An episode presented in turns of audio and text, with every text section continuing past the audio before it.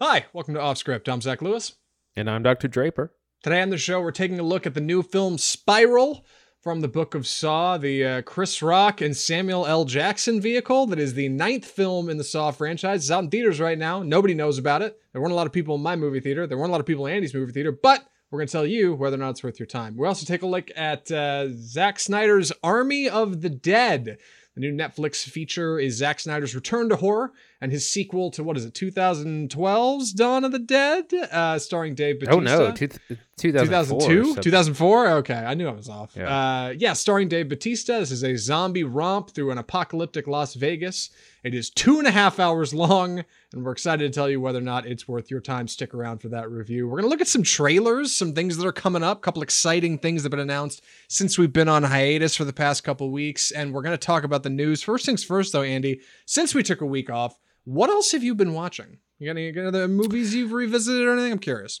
Yeah, I definitely did some casual viewing. I took time to rewatch The Irishman.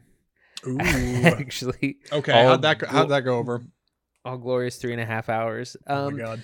It, yeah, it was good to. See. I watched it in a, in a in a couple of parts, but um, you know, Scorsese just really he does really know how to do the the gangster epic, and especially this one because it, it really does away with kind of glorifying the the lifestyle that crime brings which you know i never thought that he was glorifying cl- crime but he was definitely glorifying the the lifestyle of of being a gangster like the mo- the money the tough guyness um so this is kind of all stripped away from the irishman and you know it's really great performances and uh, Joe Pesci especially incredibly understated. Like he he's so he does so much with just a look several times throughout out the the film. It's it's really uh it's really something else. It's worth re- revisiting if if you got the time. Yeah, you watched it in a couple sittings, right? Yeah. Uh, how how many did you split that up into? Because three and a half hours. I mean, that's a hearty. Yeah, I mean, I think I it, I think it was in like three. Yeah, that's. And that's it was like I, w- I watched like forty five minutes one day, and then another day I watched like an hour and a half, and that that sort of thing. Man, I watched something last week because we had the week off, and I can't for the life of me remember what it is. So if it comes to me during the show, I'll just I'll spring it on you. It'll be great. But otherwise, let's jump into the news. Uh, first story this week: HBO Max announces new and cheaper ad supported subscriptions. This is interesting because I did not see HBO offering any kind of cheaper ad supported model. I-, I love what they're doing. I think they're one of the best offerings you can get as far as premium content goes. But uh, apparently, they think they can do better, right? What's this about? Yeah, so a couple of the other um, streaming services like Hulu and that's the main one that comes to mind uh, have an ad supported tier and what that does is it's usually cheaper but you have to sit through through ads for the content. So with hbo max they're going to soon be offering a ad supported platform which will be $9.99 a month which is about $5 less than what they currently charge. But there's also a big difference is that if you get the ad supported version it doesn't have any of the new releases the new hybrid releases. So things like godzilla vs kong or uh, mortal kombat those Who Wish Me Dead, like the new hybrid releases that are both on HBO Max and in theaters will not be on the ad supported version. So, so that's a big difference.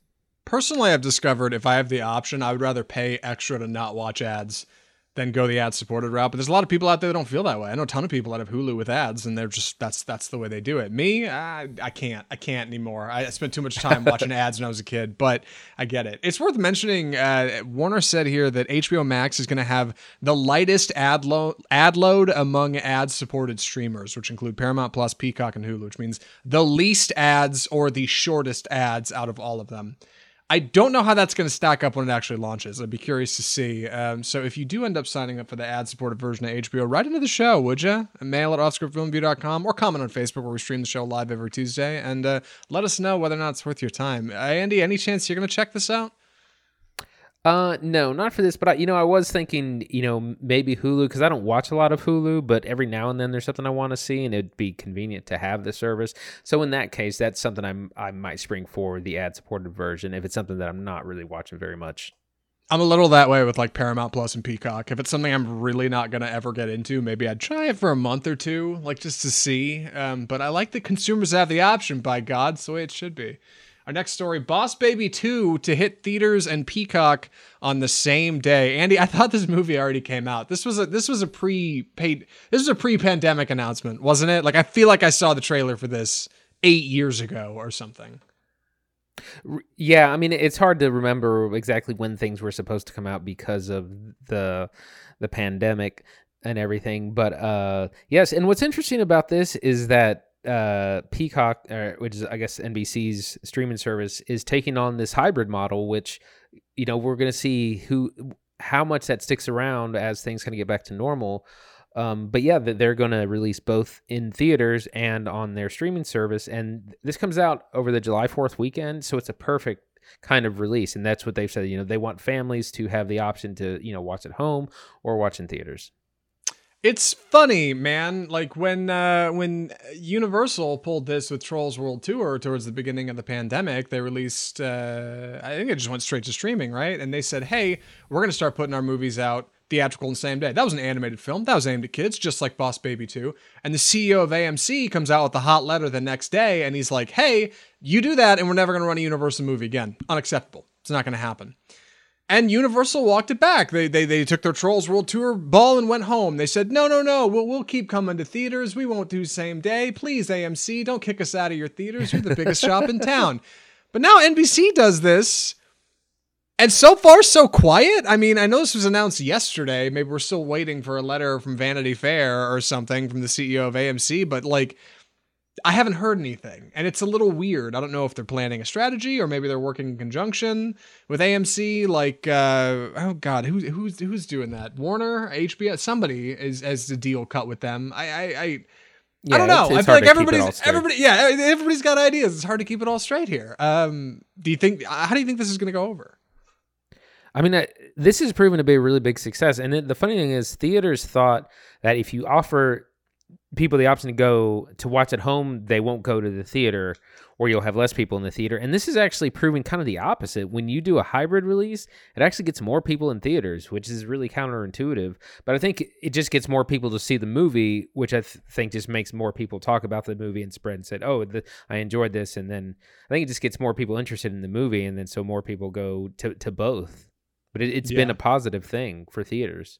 Yeah, and I mean, I think for for animated films aimed at like little kids, this is a no brainer, man. Like, what's easier, taking your kid to a theater and buying them twenty dollars in snacks, or keeping it at home where you can just hit play eighteen times and they can just watch it over and over and over again? Like, it's uh, there's not there's nothing to it. It's the reason Disney Plus is making is has a thirty dollar premium video on demand model for their new features because they know this stuff works. Families love it good for Universal. I, I I hope more people do this. I really do. I love going to the theater. I don't want to put them out of business, but at the same time, the consumer should have the choice. By God, that's what I think anyway. Uh, yeah. meanwhile, Boss Baby 2 is coming out July 2nd. It will feature Alec Baldwin as the uh, our, our head boss baby. It's going to be called Boss Baby Family Business oh man, we're not going to review it on this show. I don't it's think it's going to make a billion dollars. You know, it's going. to Oh, I'm sure it will make more money uh, than than uh, the next movie we're talking about here in our stories. Our last story this week: Spiral pushes the Saw franchise past one billion dollars at the global box office. We're going to talk about Spiral in just a second. I swear. Before we get there, let's talk about how much money it's making. Uh, Spiral's actually doing okay at the uh, at, the box office. Believe it or not, this movie costs like forty million dollars to make, which, for what it's worth, and this is worth mentioning before the Saw review, is the highest budget Saw film so far, and it's the ninth one in the franchise. So we'll talk about that in a second. But what's what's going on, Andy? How how is this thing making so much money when nobody's at the at the theater? Well, it's just the franchise itself is what's crossed a billion dollars. Nine mm. films, almost uh, you know, 15, 16 years in the making. Um, and uh, you know, according to this article from Variety, it's kind of bomb proof. It's review proof. It's critic proof. It's audience proof. Like, yeah, um, it doesn't score well. You know, with audiences or with critics, but it has uh, devoted fans, and they they turn out to see it every time, and they make so much money off such small budgets. The first one famously was made for a million dollars, made over a hundred million dollars in in uh, in revenue. So it's and they all tend to be like that, and that's horror movies in general. They generally have much smaller budgets, but can be really big hits. Yeah, um, I'm definitely surprised to see this is doing so well. Um, one, I guess I'm surprised by the budget. You'd think 40 million would not get you Samuel L. Jackson and Chris Rock in a movie, um, but it does. Uh, it also gets you, you know, torture effects and stuff. That's a thing in Saw movies. Uh, and and for the film proper, like I said, we'll talk about it in a second. But for what it's worth, you know, good for the Saw movies, I guess. The review proof thing does scare me because it's it's a little true. These movies average like thirty percent on Rotten Tomatoes on a good day, and they're still cranking out tons of money. Most of the films before this one in the series were like one to twenty million dollars. They're like nothing. I think the first film was under a million dollars, um, and they they just immediately turn out profit every time. Is a reason Blumhouse is making so many horror movies. This stuff really does work. It's it's it's it's bananas. Yeah, I mean horror horror it just has its own niche where it can it can be so many things and it can be bad, you know, because a lot of the reason you go to a horror movie is like for fun, for scares. So it doesn't have to really be the greatest movie ever. Right. It really doesn't. In, in fact, I think a lot of people kind of expect this stuff to be a little cheesy and a little hokey. That's that's kind of part of the point. Um, you don't have to have good drama. You don't have to have particularly good acting. Uh, you just gotta have some decent scares, right? Some good editing and a director with a head on their shoulders, and boom, you got yourself a profit. Simple, small gains, but over time, you can build a studio out of it. Right. Mm.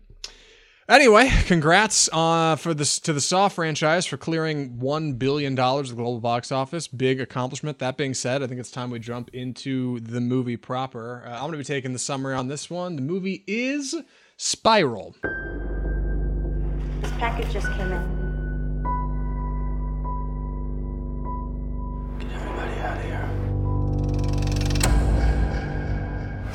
So, Spiral is the story of he's not quite a rookie cop, but young cop Chris Rock, working down at the station that his dad used to head up, Samuel L. Jackson, uh, back when he was police chief. Some things have been going wrong at the local cop station. Uh, really, there's some crooked cops. It's a problem. Uh, no, we're not in the city of Angels or New York. I don't think it says specifically where we're. None of the Saw movies do. Fun fact: they all take place in a fictional, fictional city. Um, but we're in a city with crooked cops, and there is a jigsaw copycat a killer out there, a serial killer on the loose, who's killing people in ways similar to Jigsaw from the previous eight Saw movies. If you haven't seen any of those, a, a very quick explanation uh, Jigsaw is a serial killer who puts people in these crazy, torturous traps to try to elicit some kind of horrifying response from them to either like remove a limb or hurt themselves in order to get out How of the much blood will you spill to stay alive? Yes, exactly. There's some kind of morality thing to it. Really, most people ascribe it as like essentially, you know, light torture porn for people to watch at the movie theater. And Spiral definitely falls into that uh, uh, that category as well. This is from the Book of Saw. The script was written by Chris Rock, uh, and he he penned it himself and sent it to Lionsgate. And they were like, "Hey, we like this." He said, "I can get Sam Jackson on board." They greenlit the movie, and now it is Chris Rock's job to run around this city and find this jigsaw copycat before it's too late and every cop is eliminated and and and the riots are running rampant in the street. The movie is Spiral. Andy, what did you think of the film? Well, before we get into that, I think I need to share my very unique viewing experience. I absolutely happened. think you need to share your unique viewing experience. Please and do. uh, we probably should have actually opened with this. So I went. I was down in, in Houston last week, and I went to uh, to see this on a Saturday afternoon. Um, and so I go and I buy a thirteen dollar hot dog, and, and I get my ticket, and I go to sit down. I get about halfway through the movie, about 40, 45 minutes in, and the picture just cuts out. And the picture cut out like right when a door closed, and so I thought it was like part of the uh, Right. part of the bit. Yeah, I was like, oh, Something you know, like- you're gonna yeah. he, hear what's going on. But then it, it lasted for a couple of minutes, and I was like, I think the picture just went out. Eventually, someone got up and went to, you know, tried to talk to a manager. Nothing happened. Eventually, like 10 minutes go by. No one's come to fix a picture, and I'm just listening to the soundtrack. Um, so, to make a long story short, I eventually just uh, left and got a refund uh, since it wasn't, wor- uh, you know, it like 15 minutes had gone by and Yeah. no one ever came to fix it. So, and I, I didn't really have time to like sit and have someone like restart it. Uh, so, anyways, uh, that was my experience. So I've only actually seen half the movie, and AMC completely f- fumbled this bag, and just it was an advertisement of why this should have been streamed at home.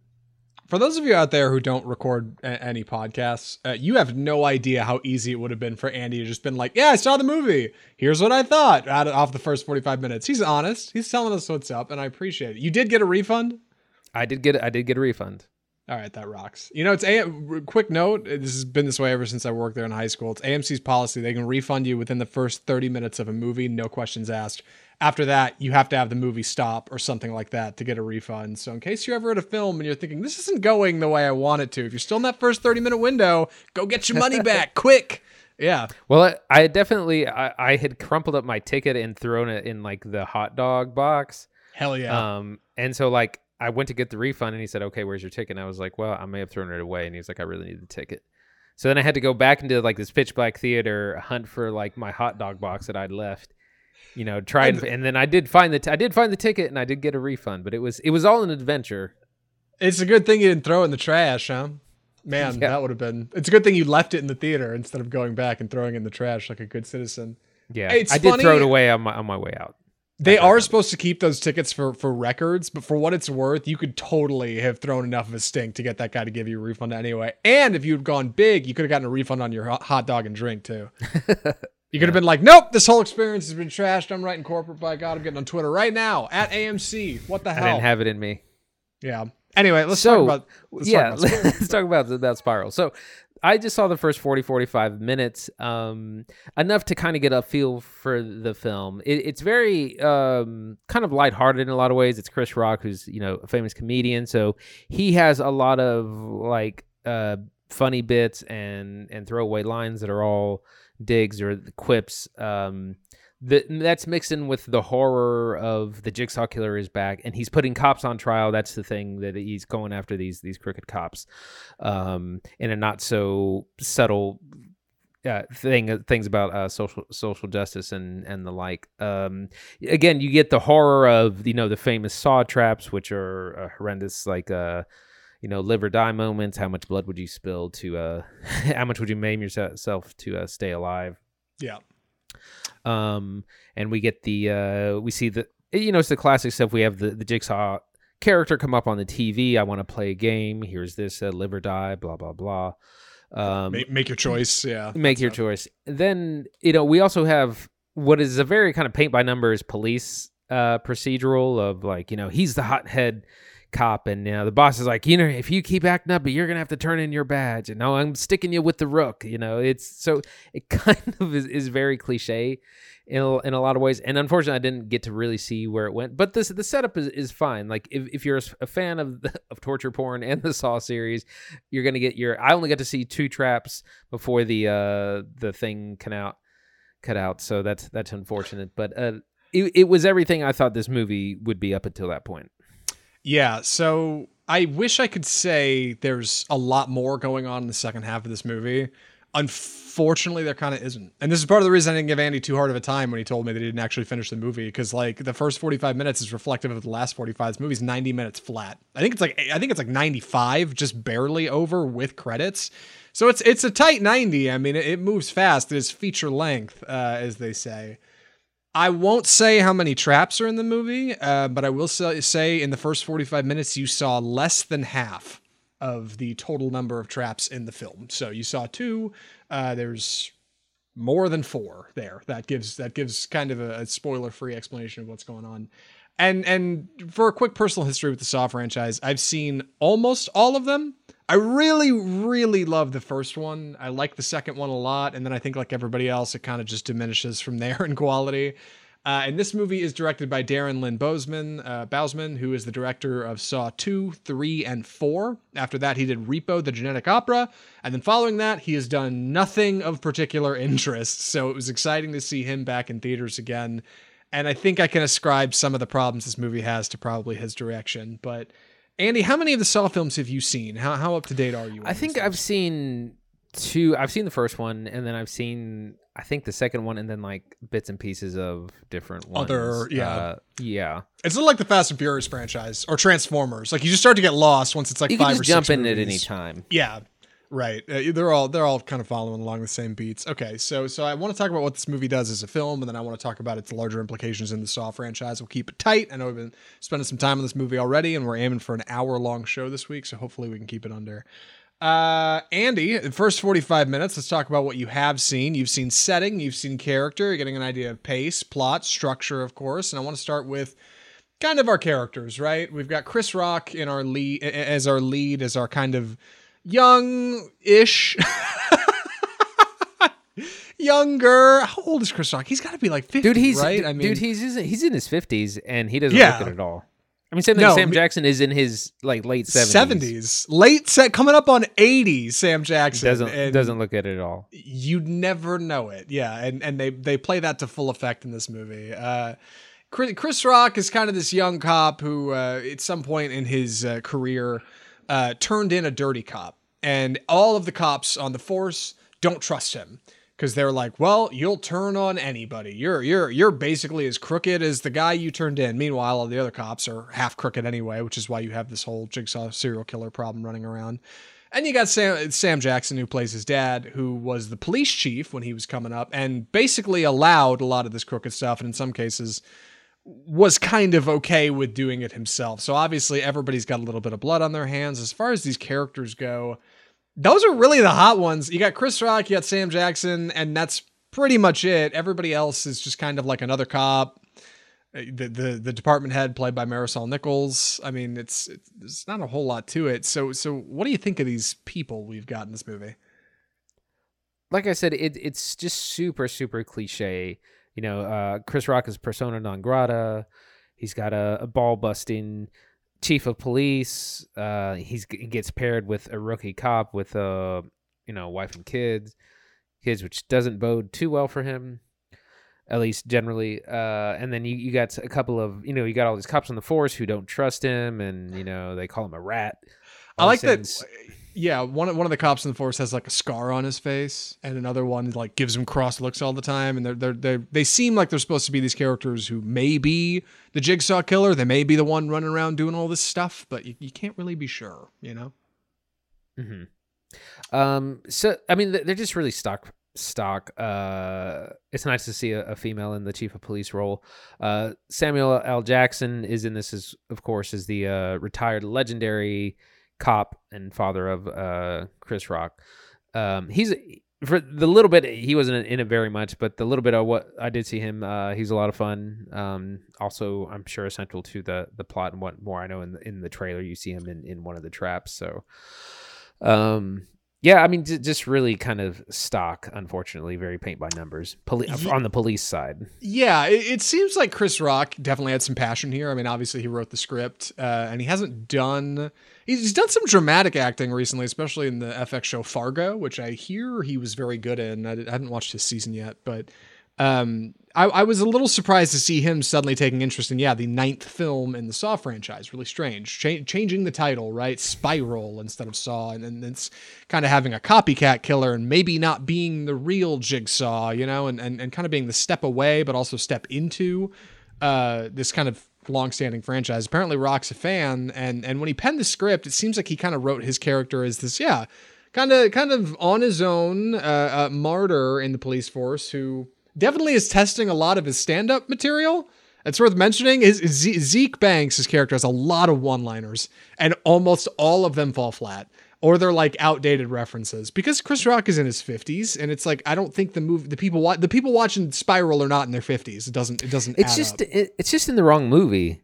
yeah, like he's, it really a, he's is a comedic actor writing comedy in a horror movie and it's just like you you can't have it all the time it's just too much all it's like Right. constantly trying to deliver one liners and it's like you need some comic relief sure but you can't just be doing like a stand-up routine and it's just Yeah, not I- funny enough and if it was it would be out of place and I never fell for like the illusion that he is Officer Zeke Banks, uh, Detective Zeke Banks. The, the whole film, I was like, "There's Chris Rock doing his Chris Rock thing." Like, it just doesn't, it doesn't fool anybody. And, yeah and it's, Sam- it's hard Sam to see Jackson- anyone else Yeah, Sam Jackson's the same way. I, I started audibly laughing in my theater, like when Sam Jackson's introduced and he's sitting down because it's like, oh my god, they couldn't even get him to like to stand. in the scene, he was like, "Yeah, Got I'll come to set. Yeah, I'll come to set, but by God, I'm not. I, I better be sitting in a chair the whole time." Um, he has a, a a small number of scenes in the film. They're important, but there's not many of them, and it seems like they couldn't get him on set for many days. But I mean, it's a small budget movie. I'm sure they shot the whole thing tight. As far as our cast goes, yeah, there's only a couple of really notables, and otherwise, it is a very small cast. But that does open some opportunities for potential, you know, plot turns. Anybody could be this copycat killer, right? And anybody could could be involved, or it could be just some stranger off the street. Who knows, right? But typically in in Saw movies, they've got some kind of past. They have some kind of you know, axe to grind. They've they've got some reason for all this this murder, and I, we can't talk about that because we don't talk about spoilers. But I do want to talk about kind of our violence, right? Because that's the whole thing. We're chasing this killer, and the movie opens with a saw trap, just like all the other Saw movies do, and from there, it's a descent into madness, a spiral, as it were. Yeah, uh, it's definitely super super gory, very graphic as the Yeah. the films are pretty notorious for at this point. Um, that's part of what what you go to see. I mean, it, that that was the horrificness, and and and it's it's interesting because a lot of it, yes, it's the gore, but it's also just the traps, like the setup to the gore. Like the the the traps always look like horrendous. You know, the the famous one is from the original when the girl has like the big helmet thing around. Reverse bear trap. Yeah, yeah. Yeah. Um you know, some of those original traps are are pretty pretty gnarly and and they always kind of uh up the ante every film. Yeah, and this one is clever because we don't have somebody who's who's supposed to be like directly Jigsaw or in the other eight films like a descendant of Jigsaw, you know, like uh, this this one is supposed to be a copycat in a different place, different city. This is later. John Kramer, who was the original Jigsaw, is dead and buried. Like this is supposed to be somebody else. So the traps are a little knockoff, and that's okay because it's been a while since there was a Saw movie. They're not as good. Uh, not all of them are as good. A couple of them are pretty pretty grimace worthy. I, I was like uncomfortably squirming in my seat, but others are just kind of lame. Uh, you know, your mileage may vary. I, I feel like I gotta. I, I need I need to turn the saw traps up to eleven. I've seen too many mo- saw movies. I, I need them to be intense, but Yeah. the gore is good. There, I mean, it's strong. It's forty million dollars worth of gore. Like it's good stuff. Um, but I not think for a not the, not the best design traps. I don't think. I think I've I've seen better for sure. For a while there they got a little bit too elaborate. And that was the beauty of the kind of first film was that they were they were heinous but they were simple. Yeah. Um, Yeah, it's- one thing it's I true. when did the like I have no idea when we went from like Jigsaw, like the the guy with the painted face, the painted spirals, to to the uh, pig face person. I'm not sure when So- that transition happened. Okay, so yeah, that, that's another thing. Like we don't we don't properly get the the, the painted face you're referring to is uh, Billy the puppet. It's it's a puppet. It's on strings. It's Billy. That's its name.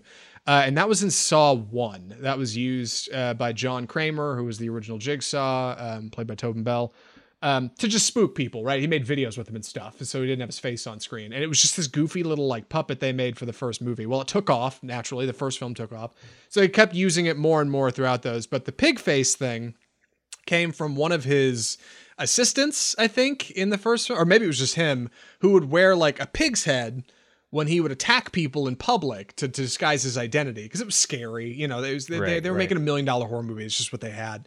But the imagery took off. So every like descendant of Jigsaw had to wear like a pig's head thing to like assault Oh, okay. people essentially in public Somehow and I catch and put them in missed traps. that in the in the Jigsaw mythos. Right. In this movie, we don't have Billy the puppet. That's completely gone because this isn't supposed to be Jigsaw, something else. But we have a puppet that has like a pig's head on it.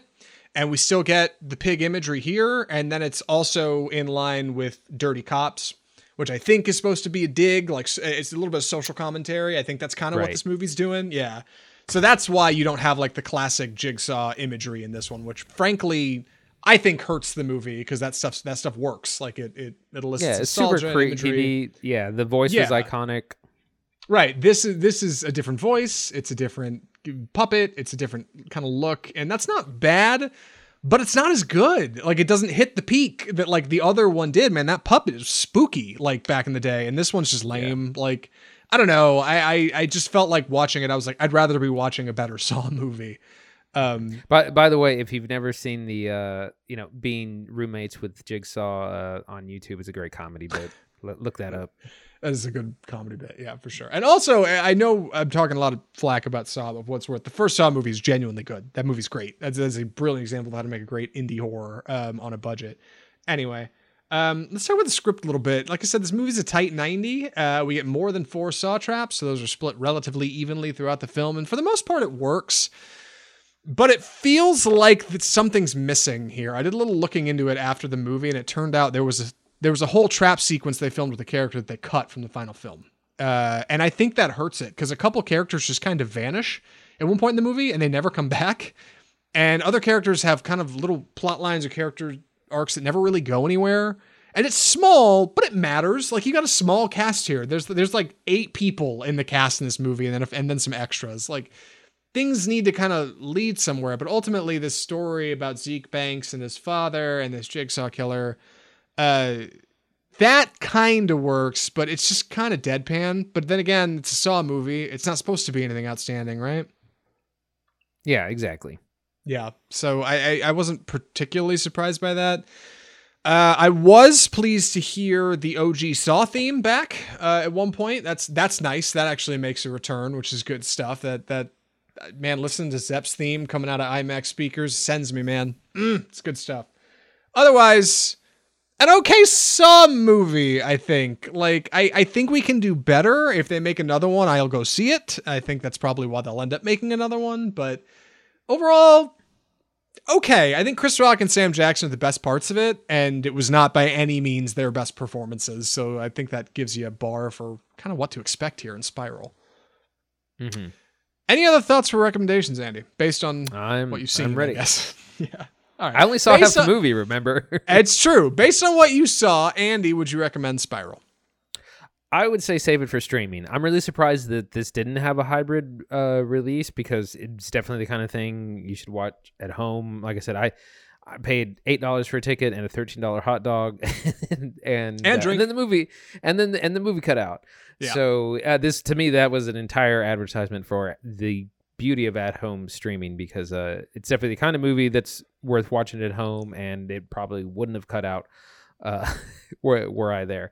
Uh, so if you're a fan of the series, I think you'll, you'll probably appreciate it. It's got the uh, the imagery, the traps, the gore. Um, it's police procedural, is a little paint by numbers and a little clumsy.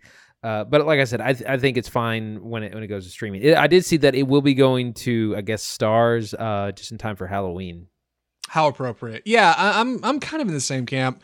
You can wait for streaming on this one. I, I like seeing Saw movies in a theater, but it's hard to get your friends around to go to a movie theater right now. And even if you can pull it off, it's just out of season. Typically, Saw movies were always released in October. They had that great tagline: "If it's Halloween, it must be Saw," which makes no sense, but that that was what it was. And every October, I remember seeing, at least back when I was working in the movies, literally the same groups of people coming in every Halloween to watch the new Saw movie. I don't know why they dumped this to a summer release. I think they panicked and thought it was going to do poorly.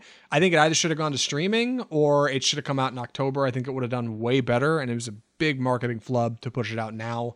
It's too early after the pandemic. People aren't really there yet. Um, not doing any favors. So if you're going to watch this, if you're a Saw fan, I think you'll like it. I, I'd probably say it's top five Saw movies for sure, but it's definitely not top three, I don't think.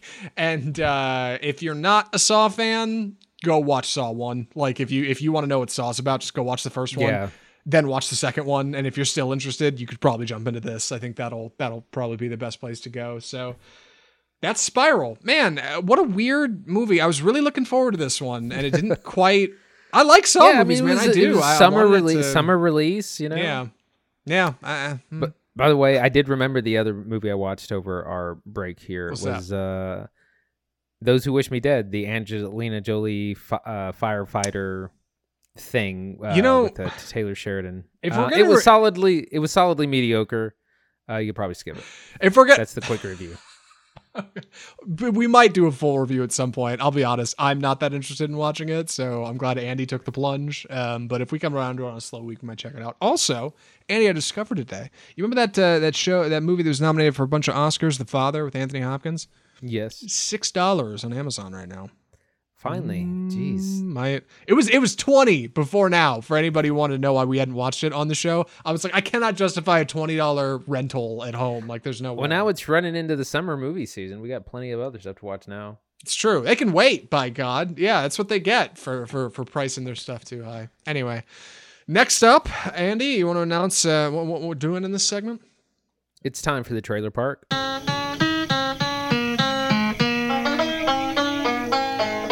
So we're going to be talking about a few trailers. Uh, just came out this week, uh, hot off the, the presses. We got some hot things, uh, things we're really looking forward to. Uh, the first one is The Eternals, or just Eternals, which is m- one of Marvel's new Phase 4 projects. This is going to be a big uh, franchise. Star studded cast. Uh, let me just read off this cast list starring Angelina Jolie, Salma Hayek, Gemma Chan, Richard Madden, Kit Harington, both of whom were from Game of Thrones, Kumail jo- Nanjiani, uh, Brian Tyree Henry, and Barry Keoghan. So that's like, this is a huge cast. It's like nine people all really big names. A first time for a lot of these people to be in the MCU. Big names like uh, Angelina Jolie and uh, Salma Hayek. Uh, Gemma Chan was actually already. she, I don't know how they're going to deal with it, but she she played one of the Skrulls in uh, Captain Marvel. Um, maybe the heavy makeup uh, covers her. Anyways, the story. Uh, we we just saw a, a teaser. The Eternals are this kind of immortal family who oversee civilization through time and kind of help civilizations thrive. But they they get involved, but they don't get too involved. Uh, the trailer doesn't really be- reveal a lot. It shows us a lot of our characters, a lot of really cool special effects, a lot of really great costumes. Everyone looks like gorgeous and beautiful, and they have these like really uh, royal looking costumes. It looks really cool, a lot of great effects, but we don't really get much on plot. But I'm kind of anxious to see when uh, what that what that's going to look like, and that's going to be out November 5th. Uh, Zach, what do you think? So this was a really cool teaser because it's like two minutes long, two minutes and change, and it gives you no indication of what the central conflict of the film is, which is good. It's what a teaser should do, right? Gives you a tease of the tone, a little bit of structure, maybe. You got to look at the characters. That's kind of it, and that's what this that's what this teaser does. I'm interested. I I you know I, I'm a little skeptical of going into kind of Marvel Phase Four or wherever we're at now um I, I, was you know big fan of the og the og avengers man it's going to be tough to kind of come around on this but you've got a star-studded cast you've clearly got some passion put into the, put into it I, I think people are a little skeptical of what this is going to be whether or not these are supposed to be like avengers 2.0 or what this like pre-assembled eternals team is uh i think it looks strong i want to see more want to see a full trailer this is a good teaser, though. So if you haven't seen it, go go and check out the teaser for Eternals. Uh, next mm-hmm. up, and, yeah. Well, I just wanted to mention, you know, one thing Marvel has done a really great job of that DC has not done is is introduced, uh, you know, kind of second and third tier properties and really propel them forward. Uh, Guardians of the Galaxy is the best example of that. No one knew who that property was. Everyone thought that that might be excuse me, Marvel's first bomb of a film, and it, it was a huge, it was a massive, massive hit. Um, and now everyone knows who the Guardians of the Galaxy are, and so I think they'll end up doing the same way with the Eternals. That we will all come to know who they are, become very familiar. They'll become kind of household names. Marvel's very good at that. DC has not been super good at that. DC is um, not great at that. And, and honestly, their comics are the same way. Like, if they didn't have Batman, I don't know what they would do because they cannot bring other properties to the forefront too too well.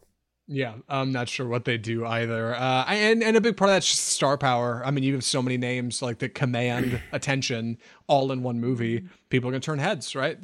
People at the water cooler talking. So, yeah. Next, the next film we are talking about. I'm excited to tell tell you about this one. The trailer is for Edgar Wright's Last Night in Soho. Uh, I don't know a lot about the plot for this, so I'm gonna read it right off IMDb. Take a page right out of them. A young girl, passionate about fashion design, is mysteriously able to enter the 1960s, where she encounters her idol, a dazzling wannabe singer. But 1960s London is not what it seems, and time seems to fall apart with shady consequences. The movie is written by Edgar Wright and directed by him. Edgar uh, previously has done films such as Shaun of the Dead, Hot Fuzz, World's End, Scott Pilgrim vs. the World, and uh, Baby Driver, uh, most recently.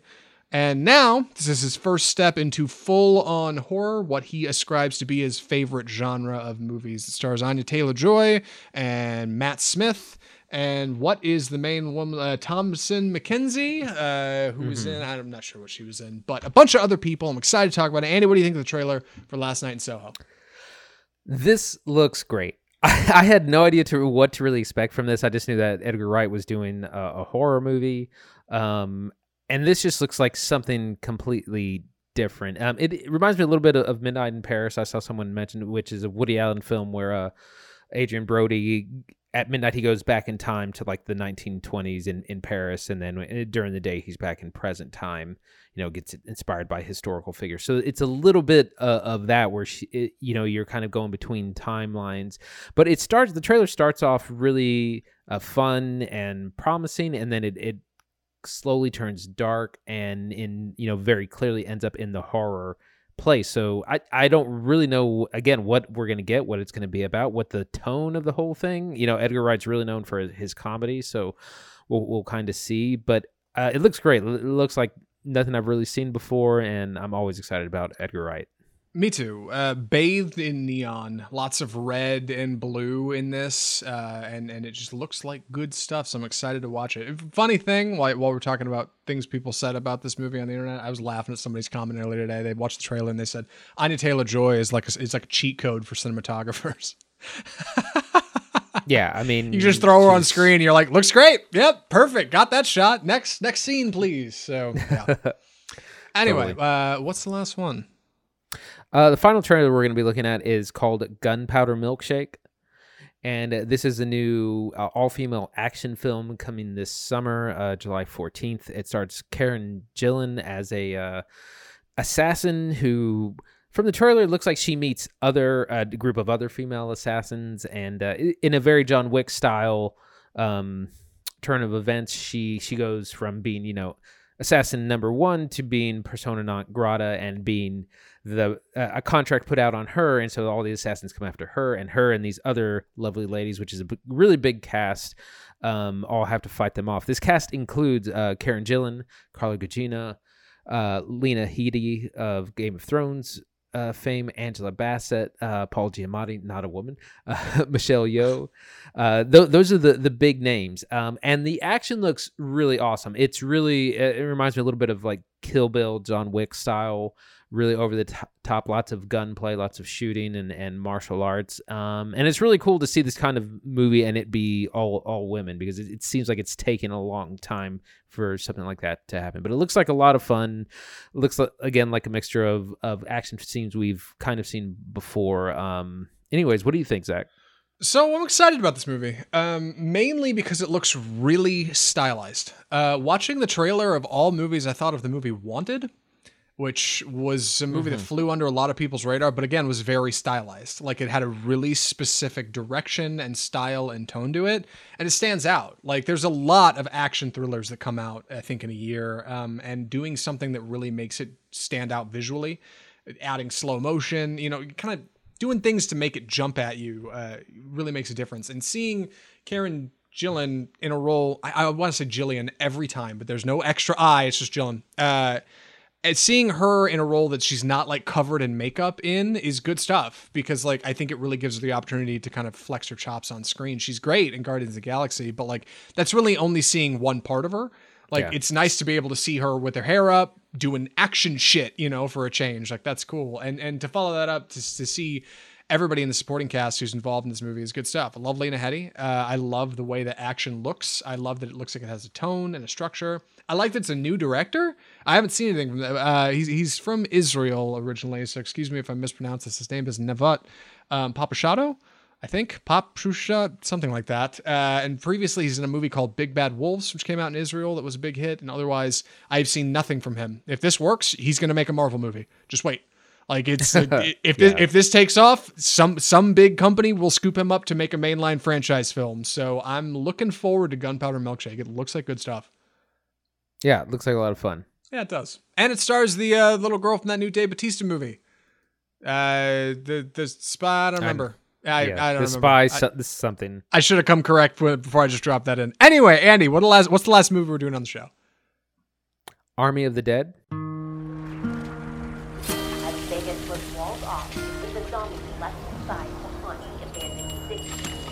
Mr. Ward, how would you like to make $50 million on a warm summer's eve?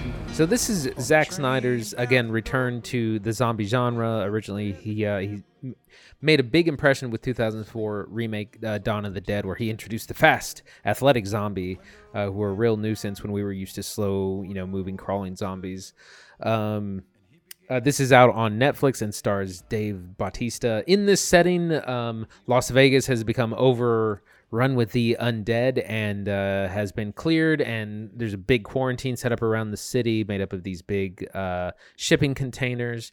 And in a very American fashion, the government is soon going to nuke Las Vegas uh, to rid the world of, of all these zombies. Uh, in the midst of of that, uh, rich millionaire comes to Dave Bautista, uh, who's a you know Medal of Freedom vet, Army veteran, says, "Hey, there's 200 million dollars underneath the Las Vegas in one of the vaults. It's still there. You can have 50 million dollars if you can get it out. If you can it- put a team together, split it however you want, get in, get the money, get out. Opportunity of a lifetime, can't turn down. So of course he can't. So he can't. So he, of course he can't turn it down. Puts together a team. They and they go into Las Vegas, uh, which is abandoned except for the zombies, and uh, try and find this money. Uh, it's a bit of a heist film. You know, you got to put together the team. You need a, a weapons expert, a security guy, a safe cracker, uh, someone to f- fly the helicopter, all those those things, plus a number of zombie tropes uh, to go in there. Um, I have a lot of issues with this movie that we can get into, uh, but Zach, uh, what'd you think? So, Army of the Dead is a bit misleading. It looks like this movie is going to be a action-fueled, bloody zombie romp with guns and explosions through a post-apocalyptic Las Vegas with with a literal army of the dead. So many dead people, it's like an army, right? Versus like 15 beefcakes led by Dave Batista. Star directed by Zack Snyder. How can you go wrong? Dude, you can totally go wrong. There is no cool army. You're barely in Vegas. You don't get that much shooting. There's not that much action. And it's so paint by numbers, like it doesn't do anything new or different. It's too long. It's boring. It's gray. The whole movie's out of focus. I got problems with Army of the Dead, man. And it's not all bad. It's really not. There are things that work in this movie. But like, dude, I I got I gotta start looking twice next time I see a Zack Snyder movie and whether or not this is gonna be a good feature. Like really, I I, I thought this was gonna be his breakaway from big budget box office studios, right? He doesn't have Warner Brothers with their foot on his neck. He can do what he wants. He can make anything, and he makes Army of the Dead. Like, dude. I'm, dis- I'm disappointed, in Zack Snyder. Let's talk about Army of the Dead because it's not that bad. I haven't heard that many people being bad about it, but what did you think? I mean, I uh, Man, it's something, man. It's it's it's none of the things that it should be or, or is advertised to be. Somehow you have a zombie action movie and it is so boring. yeah, Oh my god. Nothing happens for th- there is not an action. The first real action scene doesn't happen for 70 minutes. I timed it. Yeah. Like outside there there's kind of an opening scene, a little bit of action. Uh, the credits actually have a lot of the backstory. The credits are actually really, really good. The opening credits, um, and then nothing happens for like an hour. They like they don't get to Vegas for the whole first hour because there's all this like backstory and family drama they're trying to set up, and it's just like no one cares. Uh, so you don't even get to Vegas for the first hour. There's just very little action, and and again, you expect them to be like running through the streets and like dodging the dead left and right. They're slowly, methodically crying or crawling through the city. The, the zombie, and then the, there's a weird thing about the zombies have evolved and they're like smart and they kind of have a society now. And there's a zombie king and queen who are kind of in charge, and like it's it kind of throws a lot of zombie rules out the window, and that's fine if you want to introduce some new ideas, but everything they do is just really boring and there's hard, there's just not a whole lot of like zombie chases which is like what we're here for and it's just so slow it's unbelievably slow yes, um you know like uh, you could easily cut an hour out of this movie easily yeah. I, I, I don't. I, do, I, I okay. I think the problems fundamentally start with the bad script, right? Um, it was written and directed by I don't. Yeah, no, it was written by by Zack Snyder. Yeah, I probably had a hand, somebody else kind of helping him. It was written, directed by him, and also worth mentioning, he's the cinematographer on this movie. He literally held the camera for every shot. He shot it himself. He shot it on red cameras, red Monstros, and he used vintage Canon lenses to get this really thin field of focus. So your actor's face will be in focus, but everything behind them is straight blurred background. Always. It is so blurry behind them you can't see anything. And it's like that- we're supposed to I be in that too yeah, we're supposed to be in Las Vegas. We're supposed to be, you know, in this place. There's supposed to be zombies around. It's supposed to be this bombed out apocalypse. It's just blur. Like you can, I mean, you can sometimes see stuff back there, but it's a really specific choice, and I think that sets the precedent for the rest of the movie. Snyder was like, "I'm doing what I want here," and fundamentally, somebody should have stopped him or reined him in. Um, letting this guy loose with the budget to do whatever he wants, like it's not a hit. So let's talk about like the, the the movie proper and what's going on in it. Um, first off, like you said, the pacing. we don't even get to Vegas for the first hour, which in a heist movie, that's okay. You don't start the heist right away, right? Like you got to build your team. You got to get your crew together. You got to have some big moneymaker who's explaining the whole thing, right? How, how are we going to do all this? You got to plan it.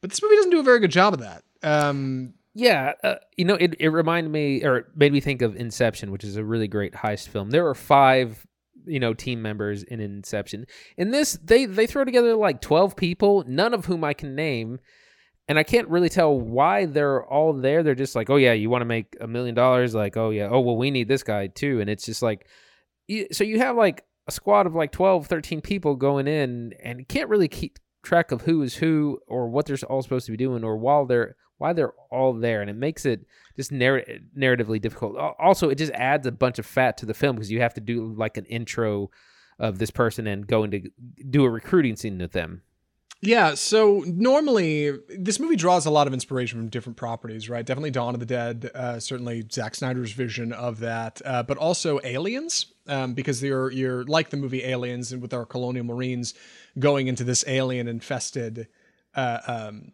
colony, like you've you've got our big strapping warriors going into a zombie infested colony, so it shares a lot of similarities with that, but at least in Aliens, James Cameron knew, hey, uh, you, we're going to have a bunch of just nobodies who are going to get iced by aliens before we get down to kind of our main crew. Zack Snyder doesn't have that luxury. You're supposed to be building a heist crew. So everybody in there should matter, but they totally don't. Like six of them kind of matter, and even then, only a few of them are actual actors who you will know and have heard of. Everybody else is a no name who hasn't really done anything particularly large. Uh, you got Dave Batista in the lead as Scott Ward, Ella Purnell as his daughter, Kate Ward, Omari Hardwick plays a, a, a kind of a sidekick for him. We got uh, Matthias Schweighofer. i don't, I don't know who any of those people are aside So- from dave batista Right, but so funny story. Matthias is a big deal in Germany. He's he's a very successful German actor, and he's kind of a unique safecracker. Tig Notaro ah. as as the helicopter pilot, who was only in the movie because originally that role went to Chris D'Elia, but after all the sexual assault stuff came out, they were like, "Hey, you're out," and they green screened in Tig Notaro for the whole feature, which is why she's barely in the picture. Otherwise, nobody. Hi- Hi- Hiroyuki Sanada is is the guy who pays them to go in and do this whole heist. Otherwise, nobody. And even then, I'll bet you only knew maybe four of those names. And that's like those are the hits. This is like a crew of like 15 people. Like, and none of them are anybody who we would know. There's a couple of outstanding performances. If they're in there, it's from the people I mentioned. Otherwise, it's ju- it's just a bunch of nobodies and and you treat them like that right? They go when they finally get into the city you just expect like okay well they're gonna get iced they're not gonna stick around and it makes it feel like there's no real there's no real stakes there's no real tension Yeah. because you just know this probably isn't gonna go their way you know? And and that's a, that's not a great way to get to the heist when you get an hour into the movie and your audience is already lost and disappointed. Yeah, I mean, you know, in, in any zombie movie that not everyone's going to make it, but it, it's a question of who is and and who isn't. And you're exactly right. There's so many people that like he and the, there's also no danger. There's no danger. There's no tension. There, there's nothing. And again, you you're not going to care if you know heist member nine dies because you don't know why they were there in the first place. Right. Like and and again, like i i get in the larger scenario, you expect people to die, but like if, when you don't give any weight to ha- to most of your characters on screen, then you don't get anywhere. And that's just in the writing. That that that's where that fundamentally falls apart. We've got a strained relationship between Scott Ward and his daughter Kate Ward. Um, the two of them are at odds. One of them is a former kind of bounty hunter, headhunter, army guy, Dave Batista. The other is a uh, refugee helping wonderful young lady uh, played by Ella Purnell, and the two of them are kind of opposed uh, ideologically. One of them is like, "Well, I got to go into the city and make this money so I can give you and your mom a happy life," and the other one's like, "We should not be going into the city. This is this is a big mistake." But once you get into the city proper, the zombies are okay. Um, they they have evolved, like Andy said. Uh, we've got some alpha zombies that are like smart and uh, can can arguably reproduce, um, which is funny story. Along with the Chris D'Elia thing that they that they cut because of sexual harassment, turns out there was supposed to be like a whole subplot with zombie reproduction that they just totally wrote out because when they ran this in front of test audiences, audiences were like, "Please God, no, we do not." reproducing zombies. We don't need it. Zombies have a way to reproduce. They bite people, and then, then that person turns into a zombie. That's the game. You know, we don't we don't need like a zombie economy here, but this tries to run towards that. It kind of doesn't work though, because ultimately we don't get that much time with zombies on screen. There's not that many zombies in this movie. There's like a couple decent zombie shootouts. That's kind of it really there's not that many and and the alpha zombies are kind of cool i guess but i'd say like rage virus zombies from the 28 days later series are much more interesting boring Yeah, zombies you got boring zombies in this movie Yeah, how did it, how did that happen? And not only that, like they're they're smart, but they also like know kung fu. Like they, they like there's several parts where they're like dodging punches and like knives and and gunfire. You know, doing like crazy parkour. Like, you know, this is a big leap from fast zombies to martial arts wielding zombies, and it's just, uh, you know. It, it's ridiculous, and it just doesn't help it. It doesn't add to the tension. It it doesn't make you make them scarier uh, the whole like zombie king, zombie leader thing is like zombie society as a whole is ridiculous and uninteresting. Also, and I have a real problem with this. Uh, I'm gonna die on this hill. here Uh, no, uh, so there's a zombie tiger, Yeah. which is seen in the trailer. Uh, but I feel like that's just really redundant because like a normal tiger will just like hunt you down and eat you. So like a zombie tiger like isn't really any more of a threat because they're just gonna It's do the same thing. if anything it would have been impressive if you had a completely standard tiger running around the zombie world and people are like where the hell did that come from and everybody else is like i don't know somehow it survived like that would be interesting zombie Yeah, tiger Eh. like zombie exotic animals are just red- redundant because that exotic animal will maul you anyways. right it's the same It's the same danger, so it's it, it kind of doesn't make uh, any sense. But yeah, the zombies are just they're really boring. They're not interesting. They're they're smart, but not in any kind of interesting ways. And you know, soon that they're going to have their own economy and philosophy and elections soon. If if this is left un- unchecked, it's just it's really uninteresting and just doesn't add to any of the tension or action. I got another one for you. Poor setting. This is supposed to take place in Las Vegas. We should see the strip or what like the bombed out strip looks like, right? You don't get any of that. Las Vegas basically looks like a desert. There's a few crumbling buildings. There's a bunch of trashed cars that our characters are slowly working their way through. In again, full 4K blur cuz cuz Zack Snyder was like, "I'm using these vintage Canon lenses and it's going to look dope." So you never really get to get a good look at the background, but once you get to our fictional hotel, the Olympus, because they're not going to pay for licensing to use, you know, Caesar's Palace or MGM, or, right? Nothing fancy. Once you get to our fictional hotel, you're in the hotel pretty much the rest of the film.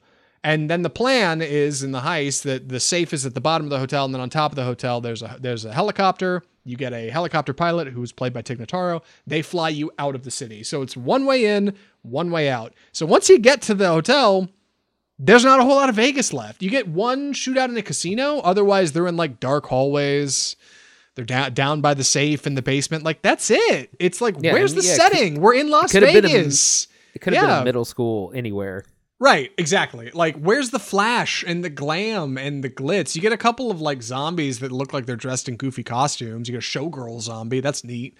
But like, you know, look at the poster for God's sake. If you watch this on Facebook, you can see it. Like, it's it's it's flashy and colorful and neon, and like none of that is in this movie. In fact, once again, Zack Snyder has returned to a washed out, desaturated color palette. It's gray and murky and brown and like it's sandy. And it's just like, this looks gross. Like, there's no fun color or excitement to this. And I think back to 2004's Dawn of the Dead when he was just getting into this stuff. Completely different approach. Completely different. That was a shopping mall and it was more colorful than this. I mean, my God. Yeah, and, I was thinking back, the, opening credits are actually really cool. Uh, there's a lot of action and kind of backstory that happens there. But I was like, that really should have just been the opening scene. Like the, the background backstory could have all been like normal action. Of course, it's all slow motion because that's what he does. Uh, so that's actually kind of a it's a good part of the movie, but actually should have probably been a different part of it. Yeah. Uh, and also worth mentioning, the opening credits are are very very cheaply made. I I, I swear to God, it looks like Zack Oh, Snyder literally font. made them himself. It's terrible. It, there's no- there's no there's. I'm I'm gonna- I'm gonna nitpick here for a second. They don't even use like a drop shadow. It's like just photoshopped onto each frame. Like boom, here's a lame font in pink. There's there's your there's your front. Like I feel like Snyder has tried to approach this like, oh, this is a little little pet project I shot in my free time, and it's like it's a two and a half hour feature. There were theatrical cuts of Lord of the Rings that were shorter, bro. And the pacing's a big problem too. I mean, we already talked it's about the so long intro, slow. oh it is god. agony to get through. I mean, it's it's not it's not all boring, but like you just keep thinking, where's the army of the dead? Where's the shooting? Like, where's the exciting stuff? And it's barely in there. I mean, it, it's got to be maybe 10% of the film, maybe, is like actual action. Otherwise, 90% of it is people just standing around in rooms talking. It's like, come on! You got Dave Batista, you got a bunch of throwaway actors and actresses. Give you know, give them some, give them some blanks and let them shoot a little while. Let's get some action going. I did want to point out there there was a standout scene that I did want to talk about. Please. Um, mainly because there's a little, little bit of a music nerd moment. So our safe cracker uh, Dieter, who's uh, stereotypically German, uh, he when he meets the safe, it's like a work of art. He's like, "This is one of the greatest safes ever, and I'm going to be the one to crack it." Yeah. Um, there, and there's this whole like, uh, this is very appropriate. All of a sudden, you get this big uh, opera background soundtrack, which is from uh, the Ring Cycle, uh, which is like one of the, the four operas that Wagner wrote. One of which I think is Siegfried, which I think the music is from. So this big operatic moments when they get to the safe, and that stuff is actually really good. And it's a really good use of that music, and it's and it's appropriate because it's it's Wagner and he's German, so it's it's it's it's a very German part of, of of the film, and that's actually one of the scenes I liked. Yeah, the the German safecracker is one of those characters that's got a little bit of characterization to them. There's, there's he sees cracking the safe as like an art, like it's you know it's something he's been working his whole life to be a part of, and this safe is one of a kind. There's never been one made like in the world. Like that sounds interesting on its face, but ultimately they give the guy like a pistol because he's not any kind of con- like he's not any kind of combatant. They don't train him or anything. And he's wearing like a t-shirt and he's just like following him around with his little gun and like that's kind of his role throughout the film. Like he doesn't really get to do a whole lot more. And that's what's so frustrating. You'd think with all this screen time, you'd have much more interesting plots and engagements and characters, but you just don't. They're just kind of flat and kind of bland. I got a couple other fun things I want to say about it before we jump to to to uh, recommendations. Andy, any other big thoughts before I jump in with just some goofy facts about No, this go movie? go ahead. So there's a couple things people have noticed in this film that are worth mentioning before we wrap our review. Number one, if you're watching this film in 4K on a 4K screen, uh, streaming in 4K on Netflix, you'll notice this film features dead pixels right in the middle of the movie. Uh, apparently, a lot of the safe cracking scenes were shot with a camera that had a dead pixel or a couple of dead pixels in it. If you watch this in HD, you won't see it. If you watch it in 4K, you will. People are on on the internet like, how did Zack Snyder not see this? There's dead. There's white pixels in the middle of the frame. Like it's small, but you can Google it and go check it out. I didn't see that in my screening, but doing some research later, that's when I found it. Number two, I noticed some things in the film that don't make any sense that are never resolved. And I looked it up. These are real things. In the opening of the film, when we have kind of our initial zombie outbreak kind of thing, at one point in the sky behind a bunch of soldiers, you see two UFOs. They fly away, never come back, never mentioned again.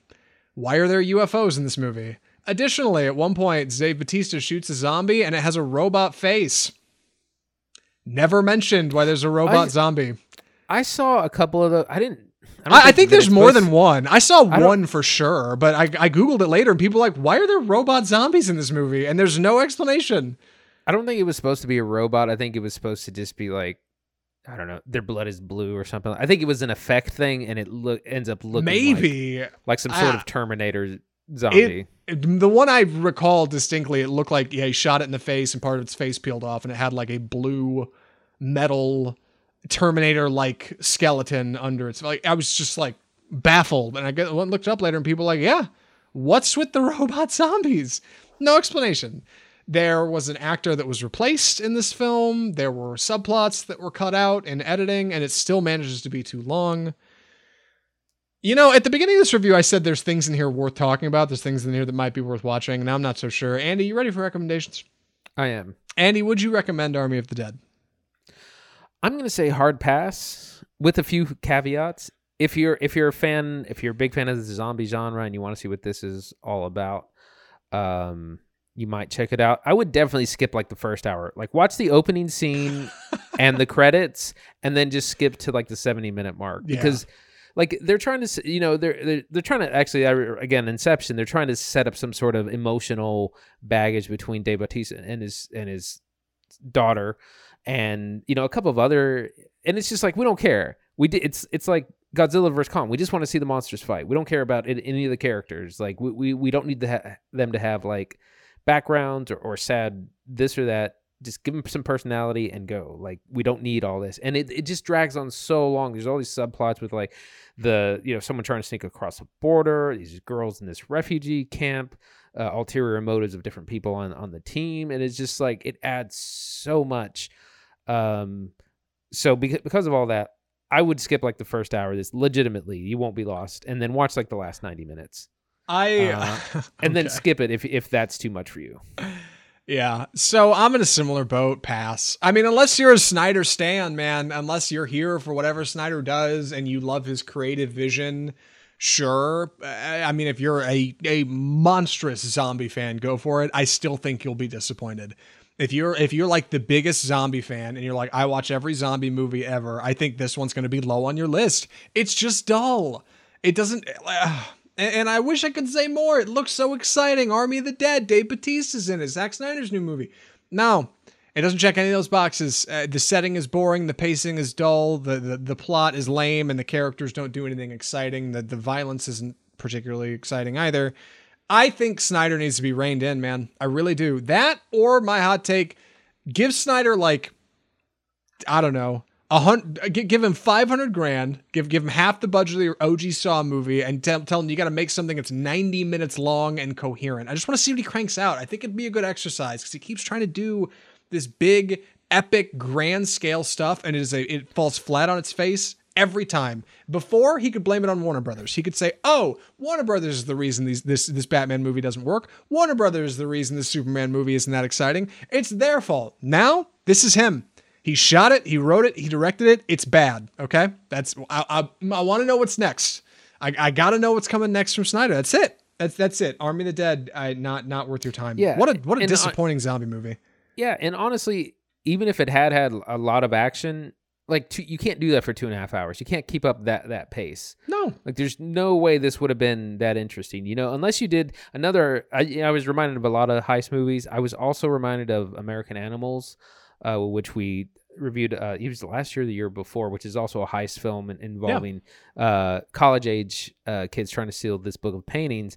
And what's interesting about that is that it's not so much about the heist. It, it's all this stuff about like the disillusionment of of American youth and this kind of nihilism that's inherent in all of them. So it's like it's about this heist, but it's also about like this other thing. So that's maybe another way you you could go. Uh, but th- there's a lot of ways you can do a heist film, and this doesn't do any of them. Yeah, Well- it, it really doesn't. Uh, American Animals, by the way, much, much. m- I, I would way recommend that movie over this movie. And the American Animals isn't perfect, but it's much more interesting, and there's much less violence. So take take it as it comes. Yeah. Yeah, that's Army of the Dead, and that's our show this week. Uh, Andy, what are we watching next week? Next week, we for the first time in a very long time, we are doing two theatrical releases. My God, it's been over a year since we we've done something like that um, because of the the Pandora's box, and so this week we, Express. we we have two uh, big releases. Uh, first is A Quiet Place Part Two, the sequel to the 2017 I think big uh, hit uh, from John Kras- Krasinski, starring Emily Blunt and oh I can't remember his name now. Uh, Cillian Murphy. Thank you. Uh, and this that this is out in theaters only, uh, starting this Friday. I'm excited to see that. Um, Zach, not so much. You know, I the first one was okay, but it was gimmicky. The whole thing was jump scares the movie. I need more from Quiet Place 2, but I'm gonna try to go in with my expectations low. Hopefully, I won't be disappointed. Yeah, I enjoyed it. I thought it was a good family drama wrapped in in tension and that. The other big release is Cruella, the 101 Dalmatians uh, prequel film starring Emma Stone, and that's going to be a hybrid release out in theaters and Disney Plus for a hefty $30 fee, and that's also out uh, this Friday. That'll be good because I can almost guarantee I watch Cruella at home because I have like between my family, I've got like six or seven people on a wonderful Disney Plus account's family account, and uh, they can all watch it. So for thirty bucks for you know a bunch of people to watch it makes sense. You should charge Andy them. Will probably I know right yeah an extra dollar per or something. Uh, Andy will probably watch it in theaters, so I think we'll get a good divide on Cruella. It'll be fun. It's gonna be a fun show. And uh, you know, if you enjoyed this show, of course, you can subscribe to Off Script on your favorite podcasting platform to hear more episodes every single Tuesday. You can follow us on Facebook where we live stream the show every Tuesday as well, right around five o'clock CST. A little late this week, but it's okay. It worked out. Uh, we're on YouTube where we post our episodes every single week as well. We're on Twitter. We're on Instagram. You can go follow us over there. The best way to get a hold of us though is send us an email at mail at offscriptfilmreview.com, and of course, check out our website offscriptfilmreview.com for interviews, Real- episodes, and additional stuff. Yeah. Real quick, how long do you think Cruella is? I just looked it up. Take oh. Jesus! It better not be longer than two hours for sure. It, bet it better be like hundred minutes. To- no, not even hundred. It better be like seventy-five minutes. It's two hours, 15 minutes. Ah, dude, there's no. I guarantee the pacing of that movie is a problem. I guarantee it. Okay. Anyway, Andy and I got a problem in movies that are longer than two hours, man. Like it better be good if it's longer than two hours. I mean, Um, most movies don't have two hours of content. They have like 90 to 100 minutes and then two filler- filler, so- How long is Quiet Place Two? Place Two. I can not look. I gotta know. 97 minutes. There we go. All right, now we're talking. Perfect. Maybe I will like a quiet place too after all. Yeah. Movies are not quality of a film is not based on how long it is. I got to remember that. Anyway, if you enjoyed the show, the biggest thing you can do to support us is just subscribe. Just subscribe to the show to get new episodes of Off Script straight to your phone every single week. Movies are expensive, podcasts are cheap. Subscribe to Off Script to find out what movies are worth your time. Uh, you can also rate and review if you have the means. I mean, if you're bored, you can hit five stars down there and move on. You can write us a little blurb. We'll read it on the show, maybe. It's good stuff. And of course, uh, if you want to know more, subscribe, follow us all that good stuff. I think I mentioned all the socials. I think that's got it. I think that's it for Off Script Film Review this week. Uh, from all of us at Off Script, the home of Bold Cinema, I'm Zach Lewis. And I'm Dr. Draper. Thanks for watching.